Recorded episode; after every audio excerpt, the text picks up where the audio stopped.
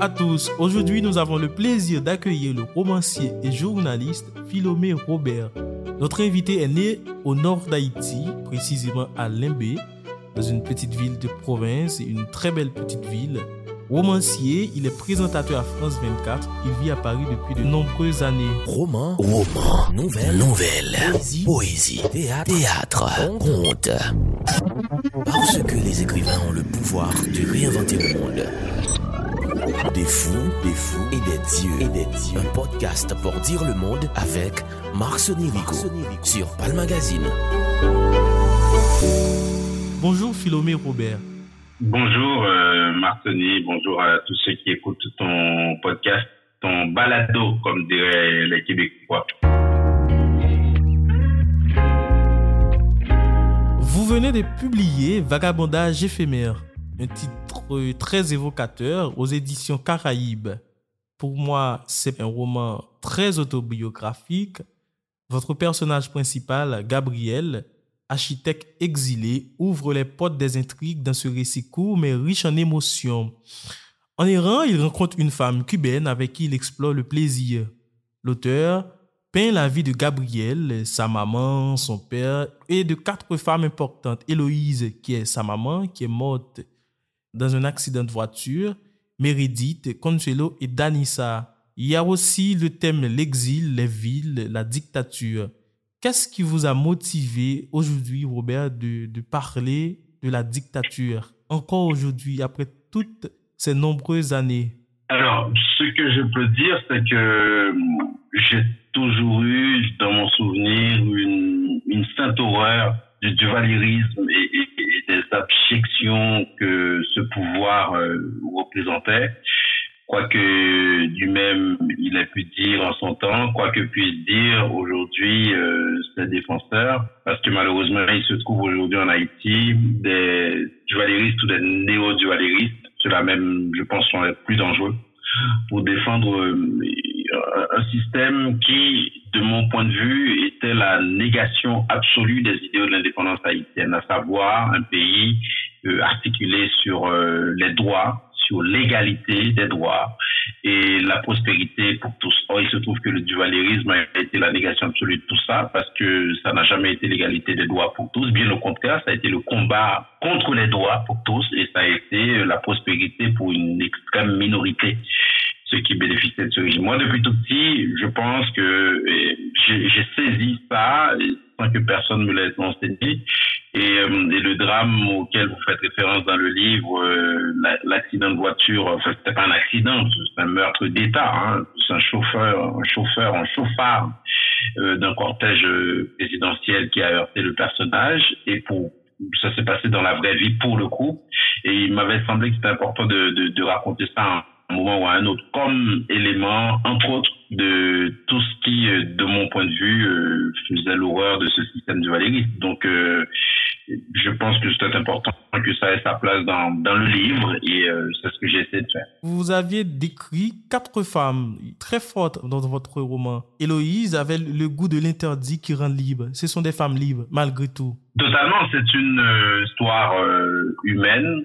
C'est ce que j'ai essayé d'écrire. C'est effectivement une histoire de femme. Et c'était pas voulu au prime abord, mais ceux qui travaillent en tant qu'auteur savent qu'à un moment ou à un autre, le récit peut totalement déborder. Du moins, le personnage, l'histoire peut totalement déborder et dépasser son créateur.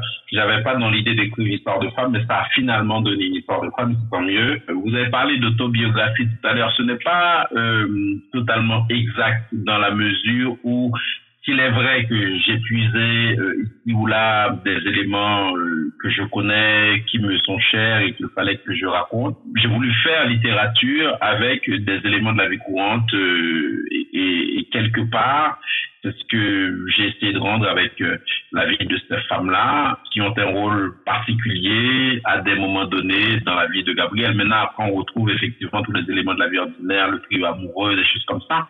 Mais c'était pas une volonté au prime abord. Le récit, à un moment donné, a donné son propre rythme. Et vos personnages sont très mouvants. Il y a beaucoup d'errances, de voyages, La Havane, Rio de Janeiro, Port-au-Prince et l'Afrique. Colorado. Pourquoi ce choix de faire dérouler votre roman dans plusieurs villes du monde?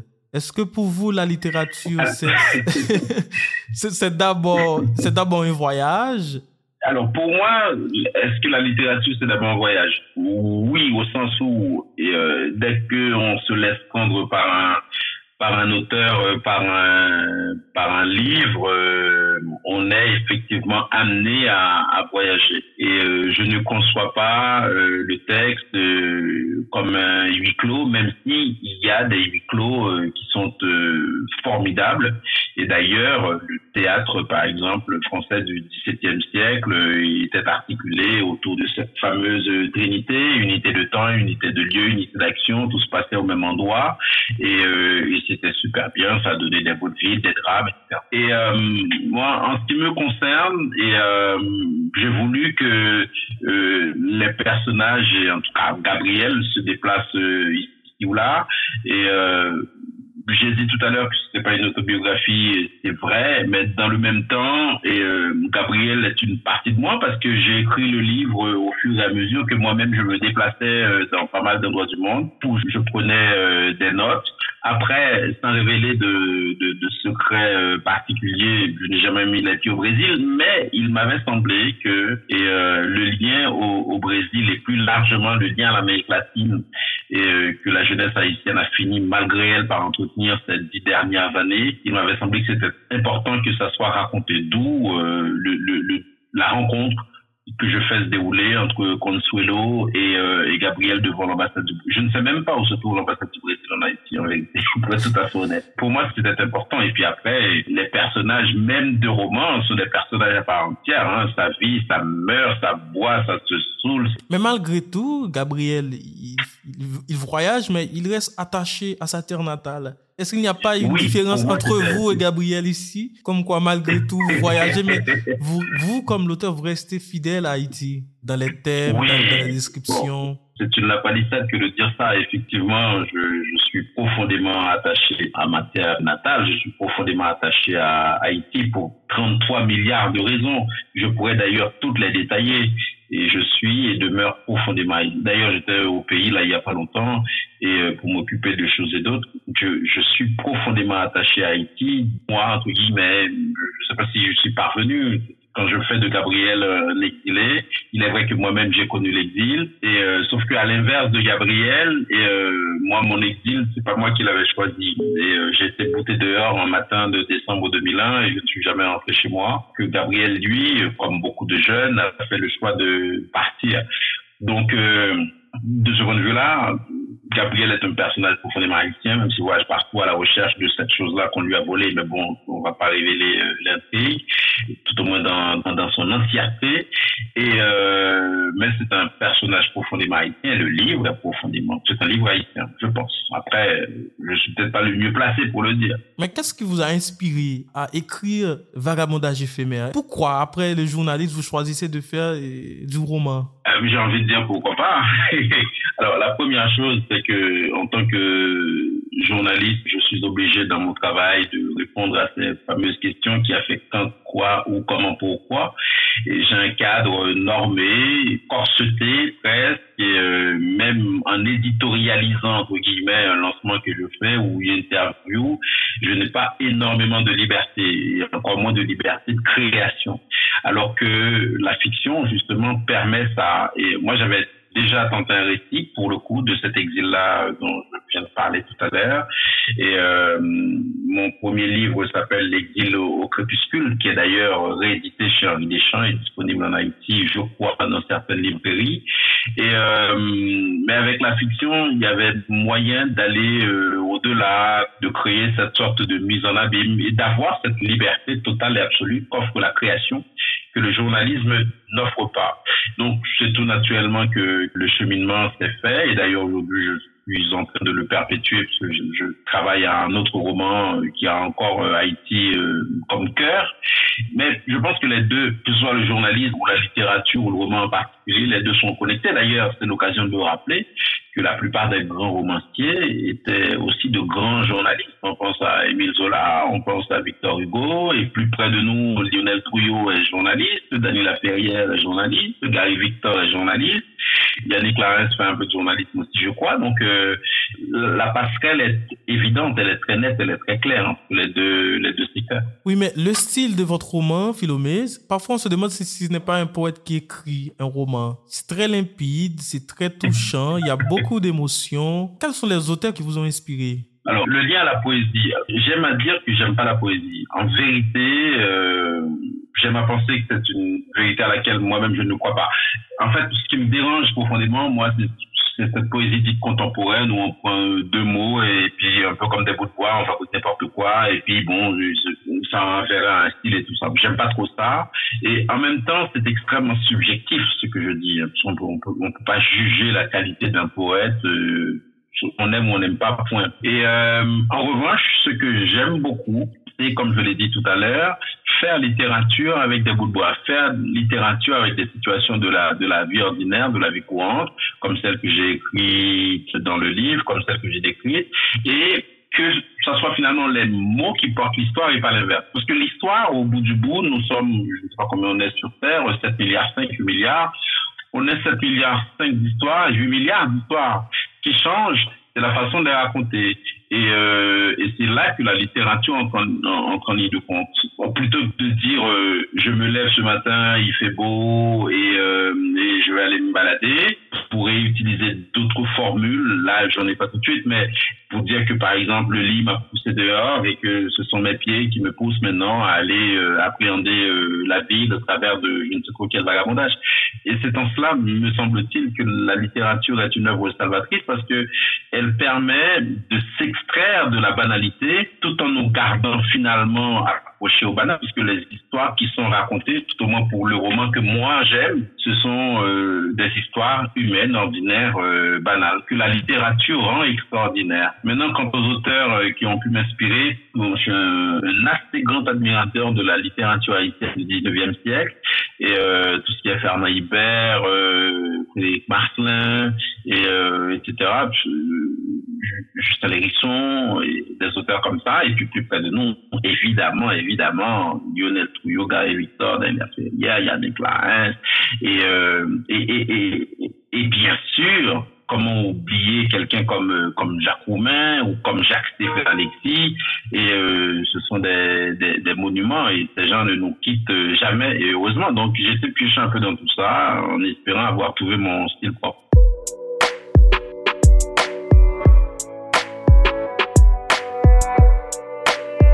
Mon père ne m'a jamais appris à parler à autrui, pas plus aux hommes qu'aux femmes, encore moins à parler d'amour. Il était un taiseux, un de ces milliards d'hommes qui pensent que tout doit se ressentir dans le mutisme ou dans le regard. Il ne s'embarrassait pas d'explications sur le pourquoi, du comment, quels qu'aient été les sujets. Ses phrases les plus complexes se résumaient à des formules expéditives de politesse. Était-ce parce qu'il faisait 2 mètres de haut ? Parce qu'il avait une force à arracher un tronc d'arbre rien qu'avec ses poignets, cette force surhumaine qui l'empêchait de faire entendre sa voix. Toujours est-il que je ne l'ai jamais entendu élever la voix. À peine concédait-il un merci timide à Maricia, la marchande ambulante de café au lait qui virevoltait tous les matins autour des chantiers pour gagner quelques pièces. Mon père était un maçon. Il brûlait sa vie sur ses ouvrages où il était employé à la journée dans l'espoir d'un mieux-être pour mes frères et moi. Il m'a d'ailleurs mis très tôt à contribution quand il a jugé que mes capacités physiques le permettaient. À 12 ans, à l'âge où mon corps me rappelait sans cesse qu'il me fallait vivre mes premiers ébats, autrement que dans mes exercices solitaires, j'ai compris que Maricia était amoureuse de mon père. Elle avait toujours ce sourire en coin qui valait invitation au dévergondage. Ces bonjours voulez-vous du café de notre île n'étaient rien que des appels au plaisir destinés à mon géant de paternel. Il pouvait effectuer une dizaine de tournées dans la même matinée sur le chantier sans jamais lui arracher un vrai mot. C'était un extrait du texte « Vagabondages éphémères » de Robert Philomé. Des fous et des dieux. Vagabondage éphémère, c'est une histoire de vagabondage, du monde, de solitude, d'amour, d'exil, de dictature. Quel impact espérez-vous que cette narration aura sur la perception des lecteurs? Ben, là, on en revient à la question de l'utilité de l'art. En tout cas, moi, c'est la prétention que j'ai voulu avoir. Et, c'est un travail de littérature, c'est un travail d'art. Et ça renvoie à la question qu'on n'a pas cessé de poser depuis toujours. À quoi sert l'art? Il faut-il qu'il serve à quelque chose? Et en résumé, et là j'emprunte une formule qui est un peu convenue, mais bon, malheureusement j'en ai pas d'autre. L'art ne sert absolument à rien, mais on ne peut pas vivre sans. Et quel impact j'espère que ce texte pourra avoir en vérité, c'est au lecteur, à la lectrice de le dire. Et ben vous y avez trouvé de la poésie, de l'exil, de la violence, de l'alcool, enfin voilà. Et d'autres personnes peuvent y voir une quête bien spécifique, liée à un besoin spécifique, une recherche spécifique, parce que c'est aussi ça le livre. C'est au lecteur de se faire sa propre idée, et de se l'approprier, de créer son propre monde. Moi, je veux juste que le livre soit lu, soit diffusé et partagé, et que les lecteurs passent un bon moment. S'ils le gardent dans un coin de leur tête, tant mieux. S'ils l'oublient tout de suite après, tant pis. Ou tant mieux d'ailleurs. Comme je l'ai dit tout à l'heure, l'art ne sert à rien, mais on ne peut pas vivre sans. Romancier, journaliste, et comment se déroule votre quotidien entre la fiction et le réel? Alors, c'est très segmenté, c'est très sédimenté d'un côté comme de l'autre. Et dans ce que je fais en tant que journaliste, il n'y a pas beaucoup de place pour de la rêverie, bien au contraire. Moi, de mon travail à l'antenne, et on raconte des histoires quand même d'une grande dureté, d'une grande violence. Là, c'est la guerre en Ukraine, c'est la guerre à Gaza, c'est des cortèges de morts à n'en plus finir. Et ce ne sont pas des histoires drôles. Et quel que soit le prisme, hormis peut-être le sport et encore, et on a toujours affaire à quelque chose de profondément violent, de profondément dur. Et donc, moi, j'essaye de garder le cap pour être le plus honnête possible en racontant cette histoire-là, que d'autres, d'ailleurs, à la rédaction préparent. Et c'est d'ailleurs l'occasion pour leur rendre hommage. Maintenant, mon travail en tant que romancier, c'est autre chose. C'est-à-dire que je prends beaucoup plus de temps pour moi-même, pour pouvoir réfléchir. Et c'est un travail solitaire, hein. C'est un travail de solitaire. Contrairement à la presse où là, pour le coup, il y a toute une équipe, la rédaction en chef, la rédaction chef adjointe, le chef d'édition, la régie, et tout ça, c'est un travail d'équipe. Quand je travaille en tant qu'auteur, je suis tout seul. Et dans mon monde qui est très, très à part. Et là, on est confronté à la solitude de la création littéraire. Et mais moi, je ne me laisse pas trop happer par ça parce que je crois en une littérature du réel, en une littérature du vrai. Et étant entendu que le vrai reste subjectif. Donc en ce moment, je raconte des histoires haïtiennes qui se passent au milieu des années 40, après l'occupation américaine. Je me documente pour que le texte soit raccord, entre guillemets, avec des éléments historiques. Mais ce n'est pas un roman historique, ce n'est pas un livre d'histoire. D'ailleurs, je ne suis pas historien. En revanche, je laisse libre cours à mon imagination pour faire toujours se balader, mes personnages, pour les faire voyager. Et parce que je suis un être en constant déplacement, même quand je ne bouge pas de mon bureau. Et donc, en résumé, d'un côté, je me tiens dans le journalisme, hein, à qui a fait quoi, quand, comment, pourquoi, avec une rigueur, voire même une rigidité. Et puis de l'autre, je suis dans le déplacement, je suis dans l'aération. En fait, je vis une sorte de schizophrénie, en fait. Voilà, mon travail aujourd'hui en tant que journaliste et romancier renvoie à de la schizophrénie. Vous aviez dit que Vagabondage éphémère est un livre de littérature caribéenne et africaine. Je me demande pourquoi. Totalement. Ben parce que alors je l'ai peut-être dit par facilité dans une interview, mais au bout du bout, on a affaire pour l'essentiel à des Caribéens. Gabriel est haïtien caribéen, Consuelo elle est amatrice de, elle est pas cubaine, elle est amatrice de Cuba. Et elle a adopté Cuba, puis elle vient d'un pays autre, on ne dit pas lequel, mais un pays qui a fait beaucoup de mal à Cuba, pour résumer. Et cette personne a adopté Cuba.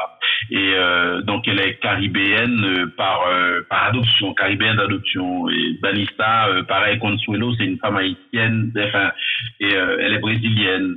Et donc proche de la Caraïbe, quelque part, ne serait-ce que culturellement. Et d'où les liens, par exemple, que j'ai créés avec le vaudou et le candomblé brésilien, le vaudou haïtien. Et Héloïse est profondément haïtienne, bien entendu. Cyrilia, la tante de Gabriel qui le sermonne le jour de la funéraille, est profondément haïtienne. Et même le père de Gabriel, qui est un taiseux qu'on n'entend pas beaucoup et qui disparaît à un moment donné, c'est une histoire haïtienne articulée autour d'Haïti en plein cœur de la Caraïbe. Maintenant, quant à l'Afrique, c'est normal aussi parce que à un moment donné, le personnage de Gabriel et l'Afrique vont faire connaissance. Bon, on passe aux les voyages à Rome et autre chose, mais bien entendu, je pense que c'est un livre de littérature caribéenne et africaine. Après, je suis, comme je l'ai dit tout à l'heure, peut-être pas le mieux placé pour pouvoir le dire. C'est aux critiques et aux lecteurs, lectrices de faire ce jugement-là. Il y a une partie qui s'est déroulée à Limbé. On voit le paysage à Limbé. Qu'est-ce que Limbé a apporté dans votre vie? On sait que vous êtes né à Limbé, c'est ma ville natale. Limbé, c'est la ville matrice, c'est la ville source. Et pour moi, tout renvoie à cette commune qui m'a vu naître, qui a une place très très particulière dans le département du Nord, hein. Les Limbéens sont orgueilleux comme pas possible. Ils se prennent pour le centre du département, voire même un peu du pays. Les Limbéens méprisent profondément les habitants du Cap-Haïtien. Parce que, par exemple, ils considèrent que, le Cap-Haïtien, c'est plus de l'apparat, alors que le cœur du département, c'est là. Et puis aussi, pour la petite histoire, pendant longtemps, au Cap-Haïtien, il y avait des problèmes d'eau. Les habitants du Cap-Haïtien venaient laver leur linge dans la rivière du Limbé. Et donc, c'est une ville à laquelle j'ai été profondément attaché. Je ne suis plus autant attaché à Limbé, malheureusement, pour l'histoire de distance. Mais une bonne partie de mon travail d'écriture tourne autour de cette ville-là, parce que c'est comme je l'ai dit tout à l'heure, c'est la ville matrice, c'est la ville source, c'est la ville qui m'a porté et que j'adore du fond du cœur, même si malheureusement je ne peux pas y aller autant que j'aurais voulu.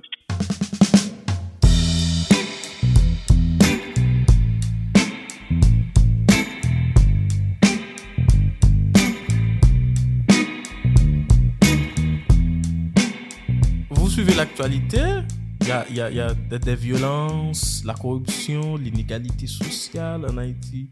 Et vous venez de publier un livre qui parle d'exil, mais aussi de dictature. Qu'est-ce que ça vous dit en tant que journaliste et romancier, je peux dire engagé, quand vous suivez l'actualité haïtienne? Déjà, je ne fais pas que la suivre, je la raconte, non seulement sur les antennes de France 24, mais également pour un journal communautaire ici en France qui s'appelle Ensemble. J'en étais le rédacteur en chef jusqu'à il y a peu, et j'en suis aujourd'hui l'un des rédacteurs. C'est moi qui ai écrit les éditoriales. Et je vis tout ça avec une très très grande tristesse quand je vois le déluge de morts, cette violence sans aucun sens à laquelle se livrent ces groupes armés.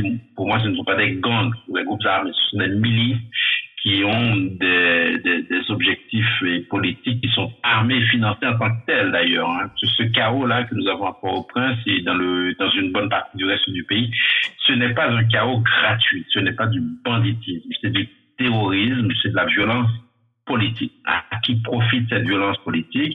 Et je pense que aujourd'hui, une bonne partie de la population a une lucidité totale sur ce qu'il est en train de se passer. Donc, je vis tout ça avec énormément de tristesse. Et quand je vois que, par exemple, la sécurité nationale haïtienne est sous-traitée comme une vulgaire marchandise et par des puissances que nous ne nommerons pas pour pas leur faire de publicité. Et notre sécurité nationale est sous-traitée comme de la marchandise à des Kenyans qui un coup en veulent, un coup en veulent pas. Et on a l'actualité aujourd'hui. C'est profondément choquant et profondément violent, profondément dégradant. Cela étant dit, on ne peut pas rester à ça, parce que Haïti aussi est une terre d'espérance et c'est une terre aussi de résistance, de rupture. Je ne dis pas de résilience. Je déteste ce mot de résilience. Je trouve que c'est une espèce de mot foutoir qu'on a trouvé pour nous expliquer qu'il fallait que nous nous résignions, alors que les Haïtiens sont tous sauf résilients. Ils sont combatifs. Et malheureusement, les élites haïtiennes, ou tout au moins une partie, qui ont un profond mépris pour les classes populaires haïtiennes, ces élites-là ne prennent pas le temps d'écouter le peuple et d'écouter ses aspirations, ses désirs, alors que ce peuple-là, chaque fois qu'il a l'occasion de dire ce qu'il veut, il le dit clairement, mais il n'est jamais écouté. Et c'est aujourd'hui un peuple qui résiste aujourd'hui en se tenant debout et avec beaucoup de dignité. Il n'y a qu'à voir la façon dont les gens enterrent leurs morts, et des gens qui périssent dans des conditions épouvantables. Et il n'y a qu'à voir la façon dont les jeunes continuent d'aller à l'école, d'aller à l'université quand ils ont cours, de participer à des événements culturels et quand ils en ont. C'est un peuple de combattants et je veux rendre hommage aujourd'hui à ce peuple de combattants. Je lui apporte évidemment tout mon soutien et ensemble, on verra le bout du tunnel. Ensemble, on verra le bout du tunnel. Yonjou l'abjou, et comme nous le disons, et ce n'est pas pour uniquement nous encourager, nous le disons parce que c'est vrai, nous le disons parce que nous y croyons. Donc, je veux croire que ces nuages noirs, à un moment donné, vont déguerpir et que le soleil va luire et que l'égalité des droits, tout ce que nos ancêtres ont voulu mettre en place, et par cette geste héroïque de Vertière et puis de Gonaïves, finalement avec la déclaration d'indépendance, un jour viendra où cette geste-là aura tout son sens et les Haïtiens pourront vivre pleinement le fruit de ce qui leur avait été promis il y a 220 ans. Merci Philomé Robert, merci de votre participation dans ce podcast. Merci à vous de m'avoir invité et merci à tous ceux et à toutes celles qui liront Vagabondages éphémères. Merci beaucoup. Merci, c'était avec nous Philomé Robert, auteur du roman Vagabondages éphémères. Très puissant, beaucoup de poésie, très touchant, beaucoup d'émotions. Merci, à bientôt pour un prochain épisode. Vous venez d'écouter Des fous et des dieux.